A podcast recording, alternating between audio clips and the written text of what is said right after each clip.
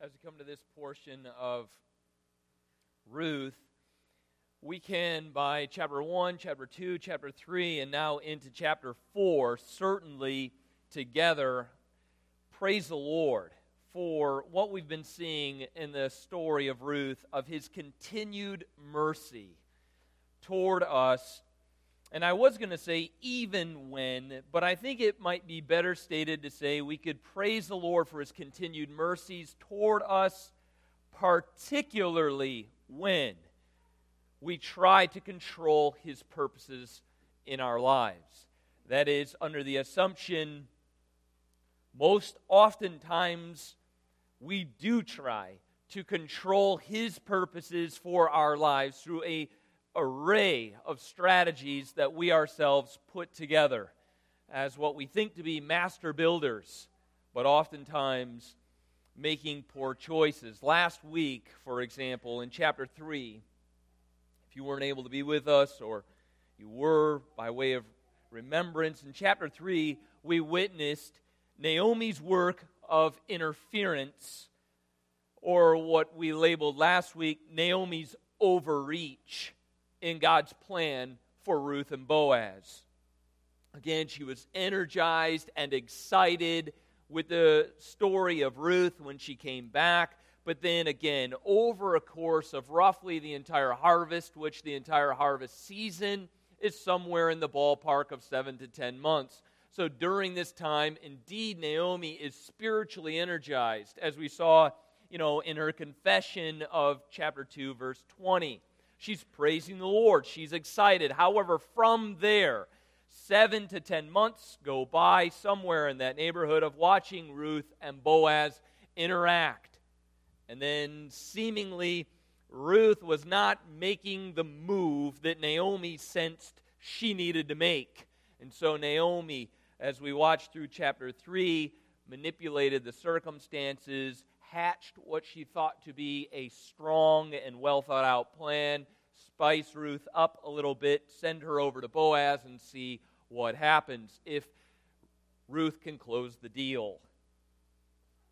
Before, again, I cautioned as we look through the text and we pay careful detail to what's going on with Naomi, her strategy, Ruth, and Boaz, before we get carried away with any narrative and we begin to label an individual or critique them too harshly. I've encouraged us all along since the beginning with Elimelech in chapter 1 and his choice to go down to Moab in the first place.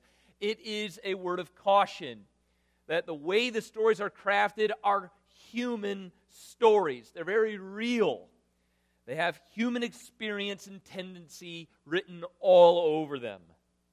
So, to be fair, each and every pass as we see the shade of a particular character being colored for us, some darker, some lighter, some very ambiguous and gray, dependent upon their service in the story, as we read and critique them, we ought indeed be fair.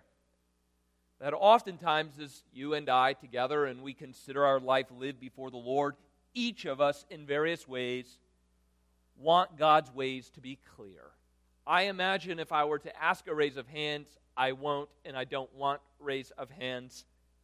But if I were to ask, who in here wants God's ways to be clear? You know, pretty straightforward. Go on from there, and I say, who of us wish his paths to be straight? Or who enjoys a good twist? Not too many how many each of us in this portion, wherever we are at, in providence, in time with our lives, who of us facing uncertainty wishes to be able to fast forward to the outcome? Again, looking at Naomi and Elimelech, we can critique, and it's, it's right because they do serve a role within the narratives to be critiqued. That's the point. But before we, with too high a brow, move on, we should unite to the characters within the text, recognizing that each of us want to force opportunities that we think will be most beneficial to us. Therein lies yet another examination to consider What is, in the term beneficial, what is beneficial for me? This is at stake within the story.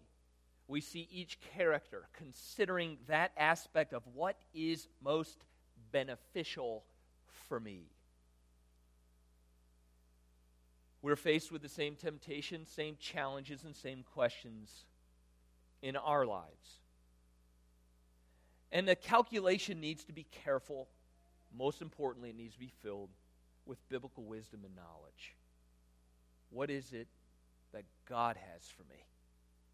For what it is that He has for me is indeed beneficial. Now, and this is the stake where the narrative begins to shift a bit as we move from Naomi, as we're looking at Naomi through chapter 3 and her interactions or her setting uh, Ruth and Boaz in a difficult situation, the character of Boaz emerges yet again. Now, again, we can't remove Boaz and say, yeah, but Naomi's wrestling with all of these things. She wants to fast forward some outcomes. I understand her situation.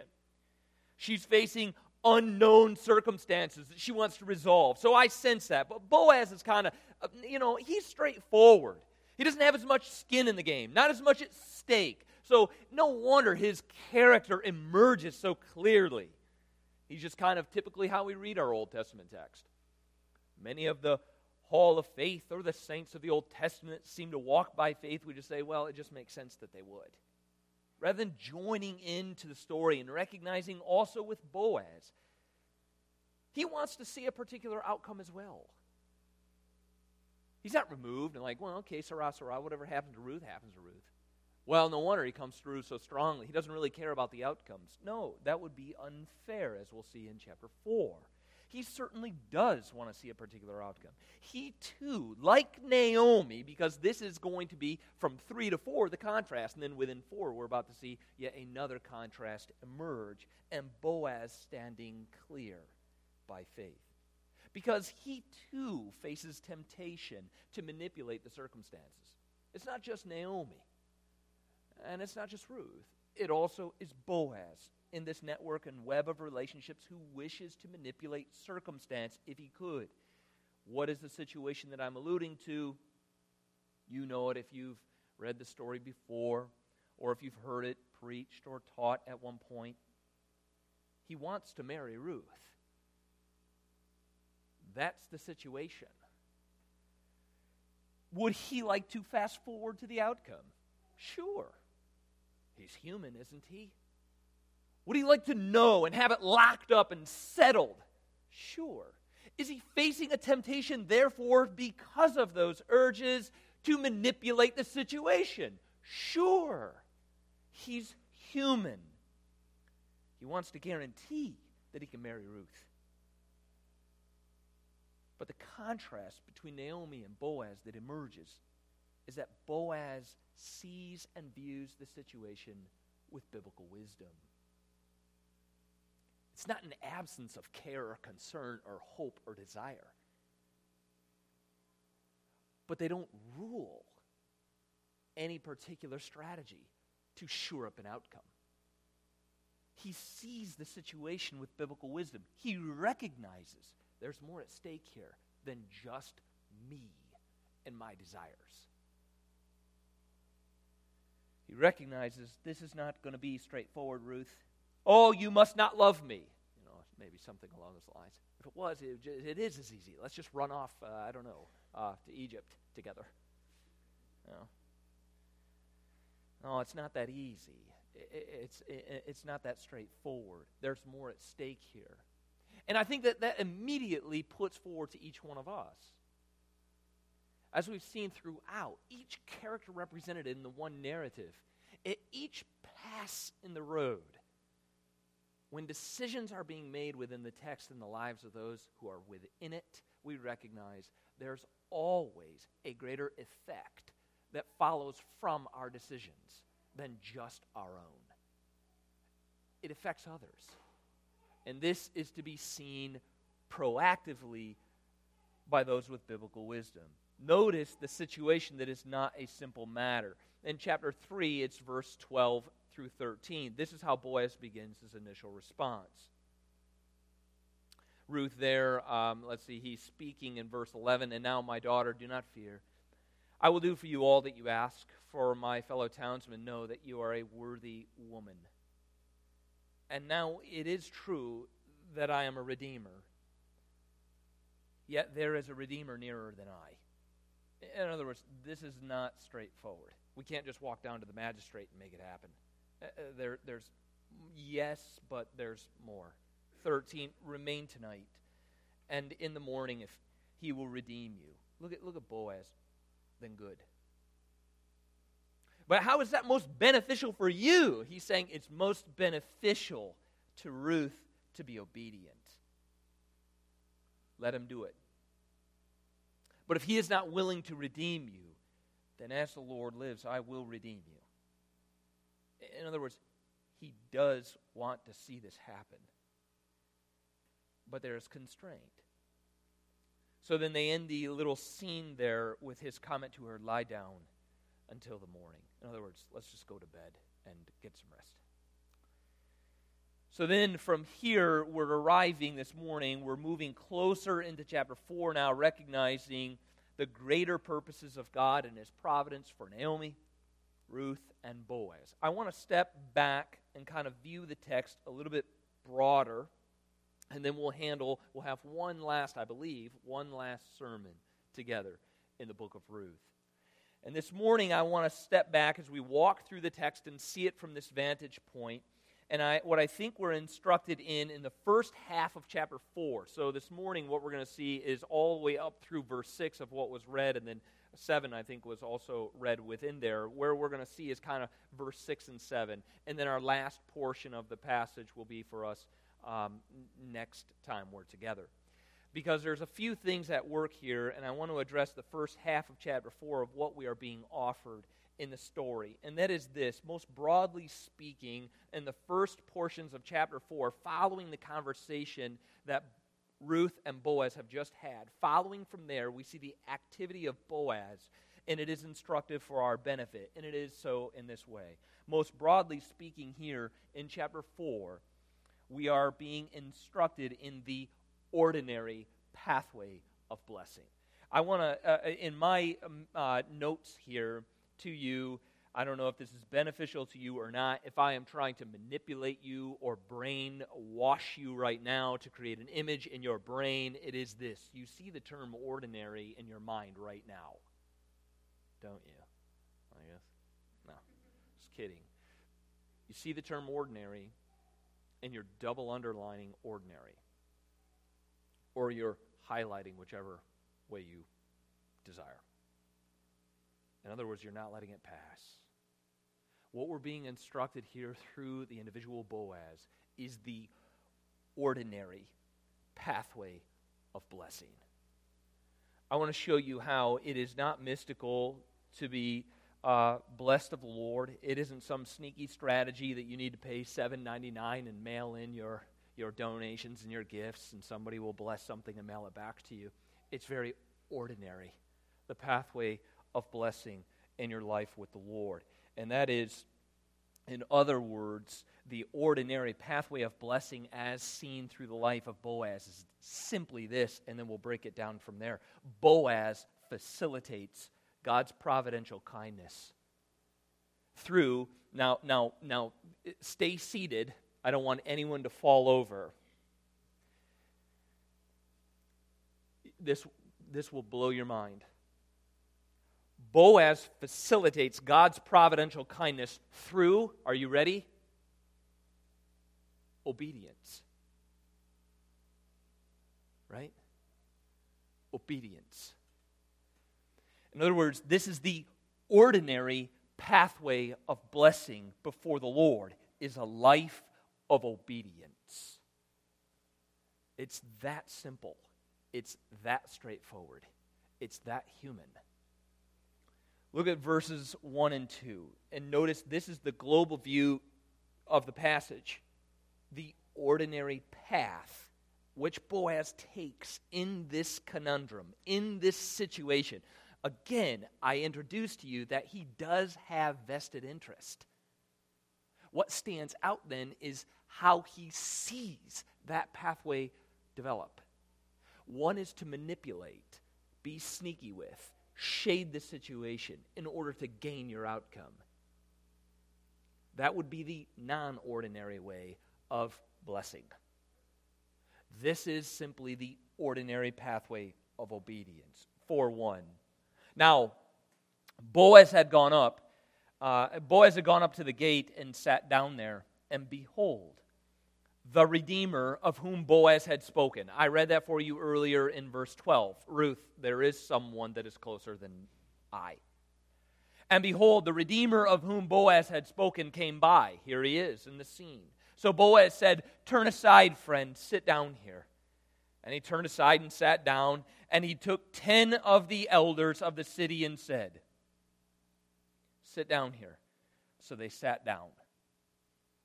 Now, before we develop the text of what takes place in the conversation and what develops here is simply this the ordinary pathway is simply obedience. And I want to paint this picture for you from verse 4 or chapter 4, 1 and 2. You notice what Boaz does here in the normal or ordinary obedient thing to do, and that is he pursues the closer Redeemer in the situation. It's obedient, it's lawful. There is a process that needs to take place. And Boaz honors the process lawfully. He sets up a proper and lawful engagement with the elders. This is how it's to be done. No, let's leave tonight and go to Egypt. I'm not saying Ruth is saying that. You get the idea. And Boaz says, no. It's not because he doesn't want to marry Ruth, it is he wants to obey the Lord. And in this situation of the first foot forward of an ordinary human, that is a Christian endeavor of honoring the Lord in their life, is marked first by this attitude of obedience. Boaz continues to display his worthy character. He's been noted as such throughout the narrative of story that Boaz is a worthy character. And it's exemplified here in verse 1 and 2 as he approaches the other Redeemer. That is, what we see here in Boaz is that his love for Ruth and his great care for Naomi does not rival his love for God. Ruth indeed is special to Boaz, but she is not above the Lord his situation, neither does it compromise this situation of which he desires us uh, to see an outcome. It does not compromise his delight in the law.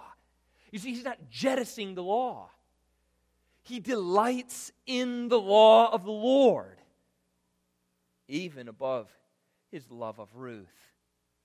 And this is no, you know, hugely staggering truth that we're developing here about a believer how amazing that Boaz loves God more than Ruth. This is simply the ordinary pathway for a believer to love the Lord with all his heart. This is the ordinary path of blessing. For Boaz, he hears in the law. I trust you do as well. He hears in the law meaningfully as we see his character on display. God's call through the law to obey me by loving me. Love me by obeying me. This is the summary of my law. And Boaz does just that. He loves the Lord and he displays it through obedience. We can't be sneaky. I can't pretend I don't know about this other Redeemer. We need to speak to this Redeemer. We need to call for the elders and do nothing shady here to get away with something because there is something fundamentally more important to both of us. And that is the law of the Lord and our love of Him. This continues to display the worthy character of Boaz, who has much to gain in this situation. Consider the other aspect of Boaz as this, this, this pathway, the ordinary pathway of blessing, the ordinary pathway calls the Christian to obedience, and the ordinary pathway of the blessing of the Lord calls the believer to sacrifice. Again, that is a part of our life in an ordinary way. Sacrifice certain aspects of our dreams, certain aspects of our desires, certain aspects of our careers, certain aspects of our family, so on and so forth, again and again and again. The ordinary pathway is a pathway of sacrifice. It isn't to be amazing to each of us, grander stories of sacrifice, but more so a question or a confrontation to each of us when we lack all sacrifice. Sacrifice is a mark of the life of a Christian. So we see it with Boaz, and how so? In verse 3 and 4, consider the second aspect of the ordinary path of blessing is the aspect of sacrifice. Look at verse 3 and 4. Then he said to the Redeemer, Naomi, who has come back from the country of Moab, is selling the parcel of land that belonged to our relative Elimelech. Now, pay, pay, pay close attention to exactly what he is saying here. Verse 4 So I thought I would tell you of it and say, Buy it in the presence of those sitting here and in the presence of the elders of my people. If you will redeem it, redeem it. But if you will not, tell me, that I may know. For there is no one besides you to redeem it, and I come after you. Simply put, here, if you were to, to pay close attention to 3 and 4, you recognize what Boaz is doing here is extremely sacrificial he mentions here, which will come back at the end of the narrative, but up front in his first engagement with this unnamed Redeemer, he only mentions the field at stake. This, as you can imagine, would make this situation seem absolutely desirable to any Redeemer.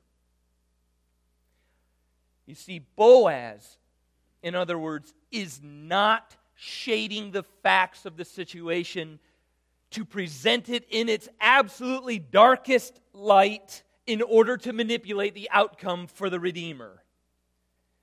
You see, here, you, you can see it as a human being, right? The situation, the possibilities, your desire, and the intended outcome is to have this parcel of land for the sake of Elimelech to do your work as a redeemer. Primarily, you're in love with Ruth. So there is all kinds of things at stake here. And here's the man who lawfully goes before you in the exchange.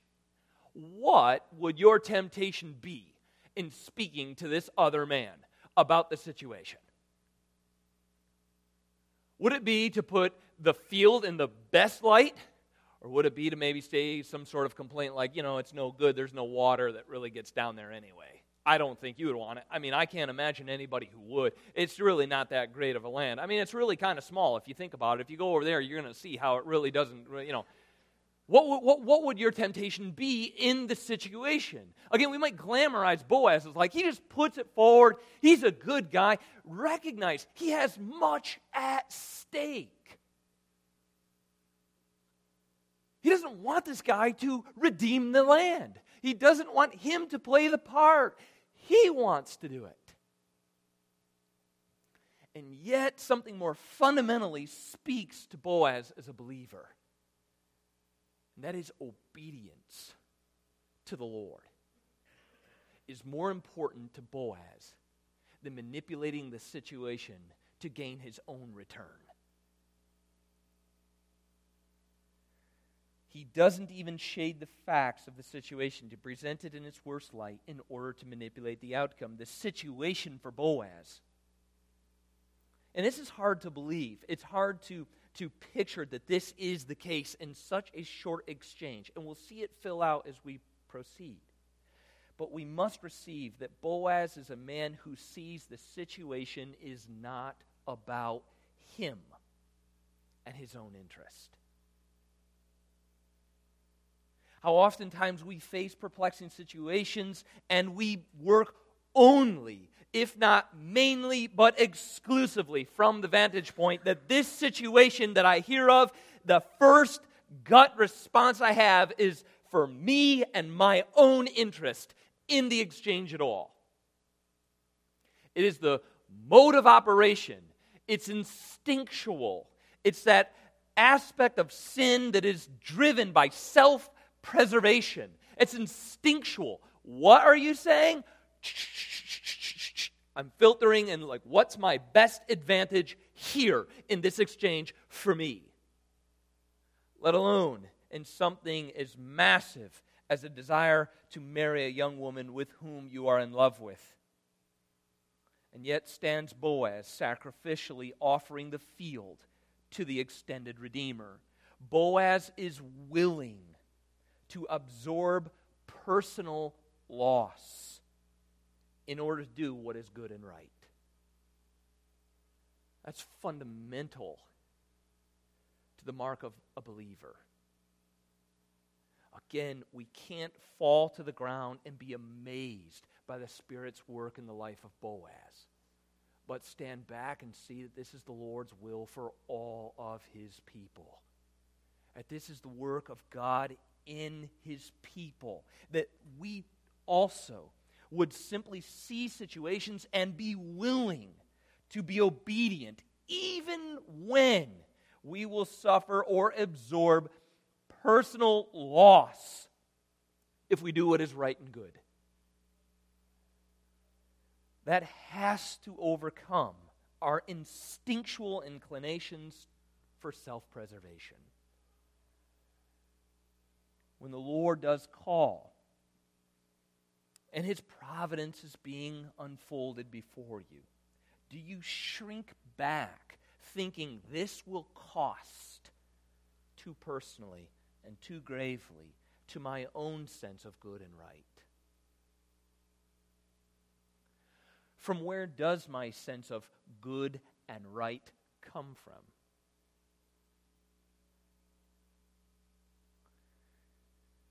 Again in summary with Boaz here, as we see him in the ordinary pathway of blessing and bring him down where he is in the human component for each one of us, the ordinary path of blessing before the Lord, of which Boaz is committed, of which we all ought be by grace committed. In summary, with Boaz, we are given a portrait of the man of Psalm 1. Simply, if we were to take Psalm 1, of which you're probably familiar, there are three things that stand out. Just reading in Psalm 1, if we were to reference it in the life of an Old Testament saint and we see it in the actions of Boaz, consider with me just briefly this thought Boaz delights in the law of the Lord. There's a Redeemer who is closer than I. and I need to speak with him. No, let's jettison the law. Let's do what is most advantageous to ourselves. I love you. Don't you love me? Sometimes, how we might manipulate the situation in order to gain our extended outcomes. How we might take a crooked road and make it straight rather than by faith following the bend. Boaz fundamentally displays that he delights in the law of the Lord.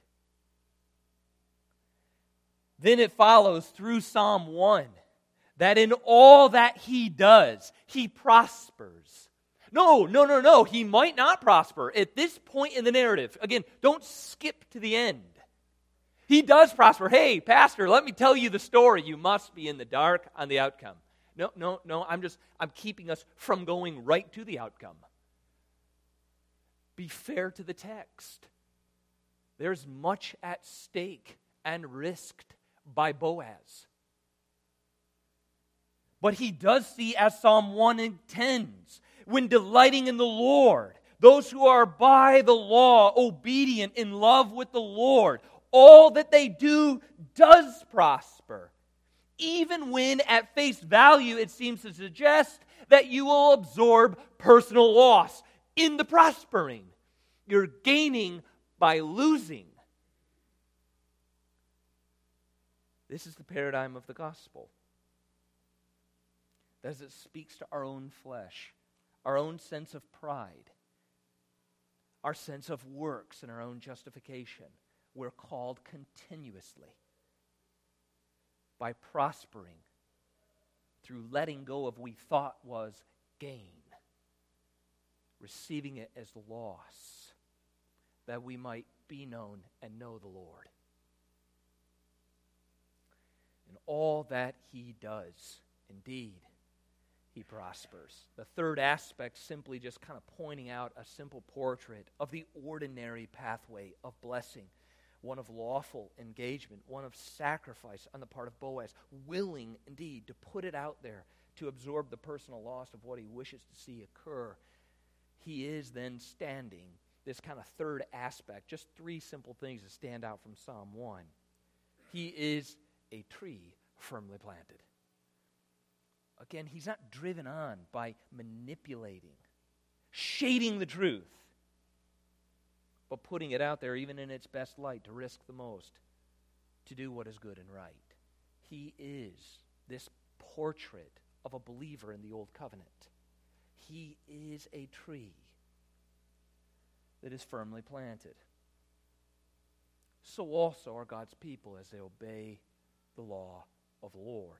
However, at this point in time, with Boaz firmly standing forward as a worthy individual, one who is following, again, nothing extraordinary, but the ordinary pathway of obedience, there is yet another contrast. So we're leaving from Naomi in 3, and now we're entering onto the stage with a new character. And this new character who stands in contrast to the worthy man of uh, Boaz is the Redeemer.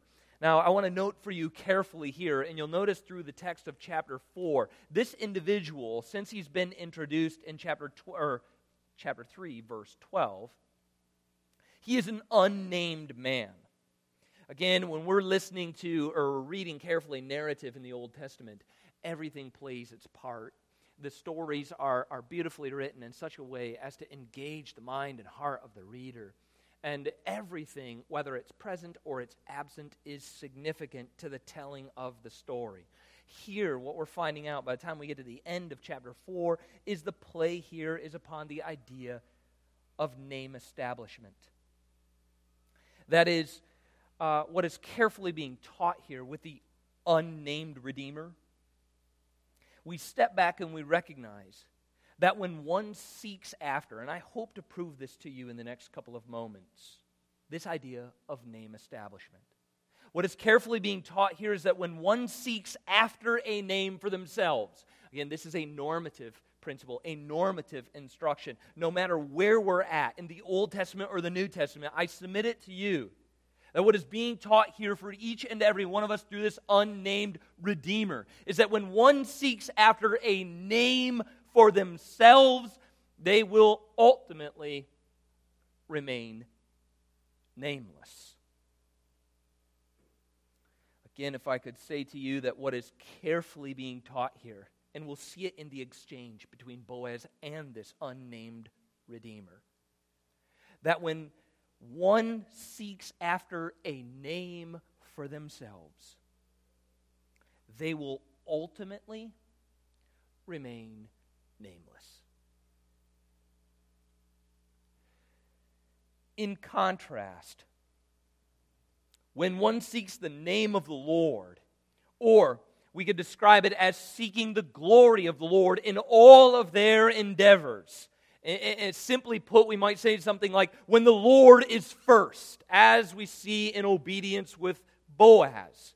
When one seeks the name or glory of the Lord in their endeavors, their name is actually established. You see the paradox everywhere, yet again, in the gospel. That one seeks themselves, they ultimately remain lost.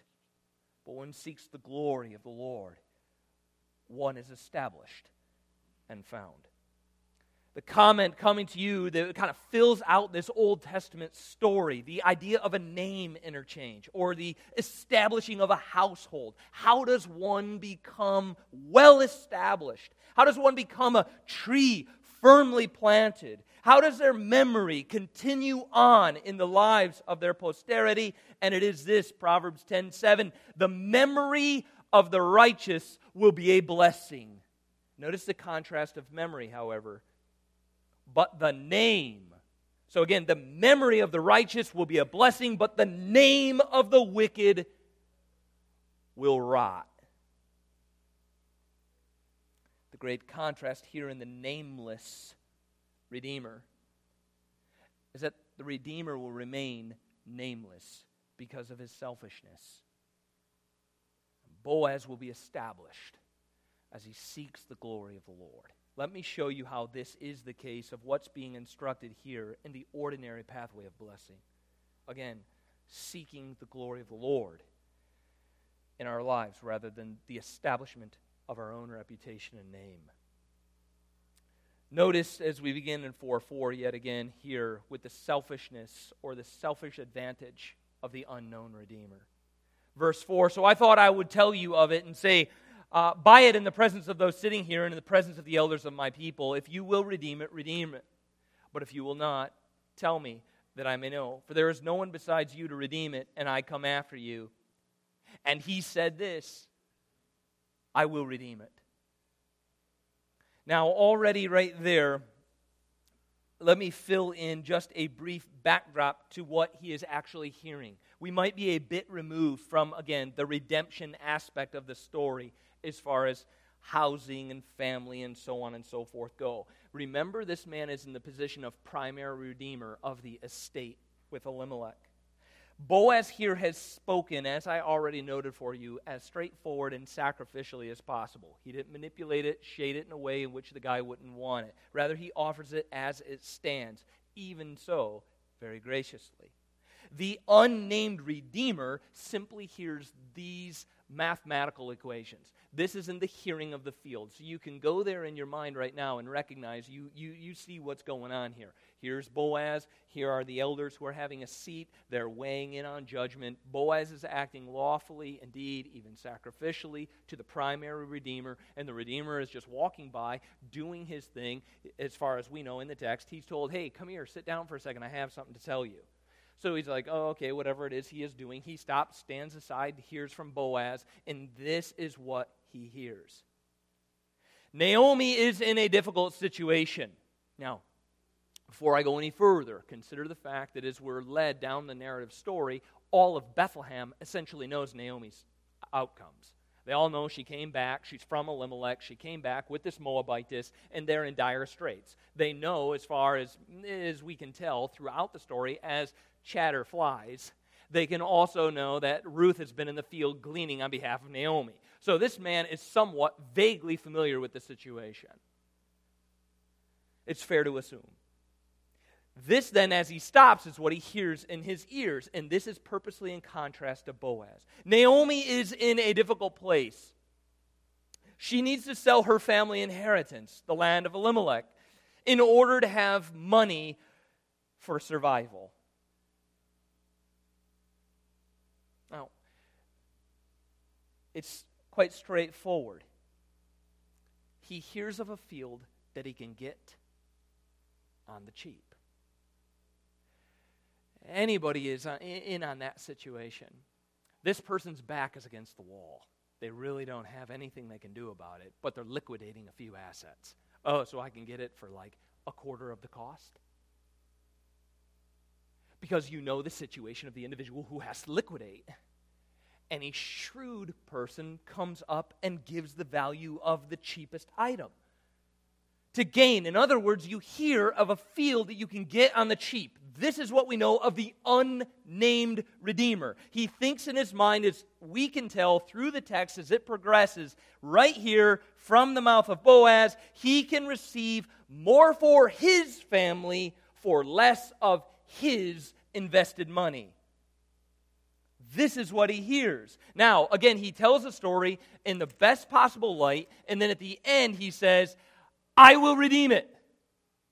Yes, he doesn't have to hear any more. He hears the fact there is more for his inheritance for less of his own money. It doesn't matter what Naomi's situation is, I'll take it. Because it's not going to cost me very much, and it'll expand my inheritance. The brief portrait here of the selfish, unnamed Redeemer is a picture of a man storing up treasures on earth. I'll take it. I don't need to need, need to know any more. You mention a field, you mention Naomi's in a de- desperate situation, she has to offload it in order to hopefully survive. I'll take it, wrap it, we're leaving. Sounds good. And this selfish view, speaking back to Boaz, who is acting lawfully and sacrificially, is a picture of a man storing up treasures on earth. He misses the entire view of the law. He misses the eschatology of the law. In other words, he wants his blessing and return now, rather than awaiting a full reward at the Lord's own timing. Matthew 6, I simply cite for you from Matthew 6 this word of this picture that Christ reminds us of the selfish landowner here with Boaz and Naomi, beginning in verse 19. Do not lay up for yourselves treasures on earth, where moth and rust destroy, where thieves break in and steal. In contrast to that, lay up for yourselves treasures in heaven where neither moth nor rust destroys, where thieves do not break in and steal. For where your treasure is, there your heart will be also. Now, as the story progresses of the selfish, unnamed Redeemer who sees a person in plight and seeks to leverage for their own advancement. I don't know what makes Boaz do this. I want to think it's because he got so annoyed or so bothered or so angry at the response that was overeager by the selfish man who is seeking to gain leverage for himself in the situation. I don't really know that is the case. I want to believe that is the case. And that is, Boaz kind of takes the, what we would, I guess we could update and we could say, he kind of takes the infomercial approach. And that is this uh, uh, kind of but wait, there's more approach to the field discussion. Now, perhaps it is. As I'm reading it, I'm hoping he suggests it because he's annoyed now with the overreaching, overeager man who is clearly self driven in the gaining of the land of Elimelech. He doesn't care about Naomi. There's some exchange, whatever, I'll take it. Prompts Boaz to say, But wait, there's more. And it is upon this fuller disclosure that we get yet another picture of the unnamed Redeemer driven by self. Notice verse uh, 5 and 6. Then Boaz said, The day you buy the field from the hand of Naomi, because right, he already said, I will, I'll take it, I'll redeem it. Oh, but there's more. The day you buy the field from the hand of Naomi, you also acquire Ruth the Moabite, the widow of the dead. Then he clarifies yet fuller disclosure is in order to perpetuate the name of the dead in his inheritance. You know what you're doing here, right, as a redeemer. The day that you buy this field, I'll take it. No, no, I think you need to know you also get Ruth, the widow of the dead, in order to perpetuate the name of the dead in his inheritance. Then the Redeemer said, I cannot redeem it. No way. I cannot redeem it for myself. And, and here is the disclosure lest I impair my own inheritance. Take my right of redemption yourself. I cannot redeem it. You see, the picture of the unnamed Redeemer is full further revelation discloses that he is driven on by self preservation through legalism. In other words, he will do what the law demands, but he will not do it from love. He will not sacrifice himself, he will not absorb loss. He will not tinker with the inheritance coming from his own in order to raise up another to take the field back. No way. I'm not going to do that. I would love to purchase the land, but I don't want anything to do with raising an inheritor to take it back. He is not sacrificially taking on another man's name, raising an inheritor through a Moabitess. One author concludes this way The anonymity of Mr. So and so is telling. And it is telling in this way there is no future in a life devoted to self and playing it safe. Here is a man who had an opportunity to redeem a desperate situation. He thought only of himself, and so has been forgotten. The unnamed man drifts off into the narrative. We don't know who he was. He doesn't have any part to play in moving forward. He, much like at that bend in the road, here's a decision of sacrifice, involvement, and engagement that costs perhaps you something, but is the obedient and right thing to do. And Orpah drift off, and the unnamed Redeemer drift off. Never to be heard from again within the narrative or the scope of Scripture. I conclude with these two points to put the weight of the text yet again back at our own feet. Two points. One, life apart from Christ is a self centered life that is easily forgotten.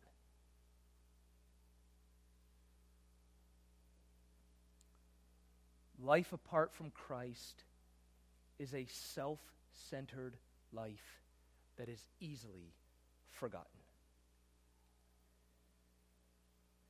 Point number two of what we see in the ordinary pathway of obedience, the ordinary pathway of blessing, is that life in Christ is a Christ centered life, living in obedience to God's will for His honor and His glory. Life in Christ. That is, you this morning, a believer, coming on Lord's Day to receive from His Word, is yet another point of reminder as He speaks to each of us through His Word this morning that life in Him is a life that has Him at the center. And it isn't some vague idea that's hard to measure out or some sense of drifting that we really don't know what is going on. It is a life that acts in conformity to His stated will. If I were to ask one last question, how many of in, you in here know what God's will is for you? Hope to think that every single person in here would raise their hand.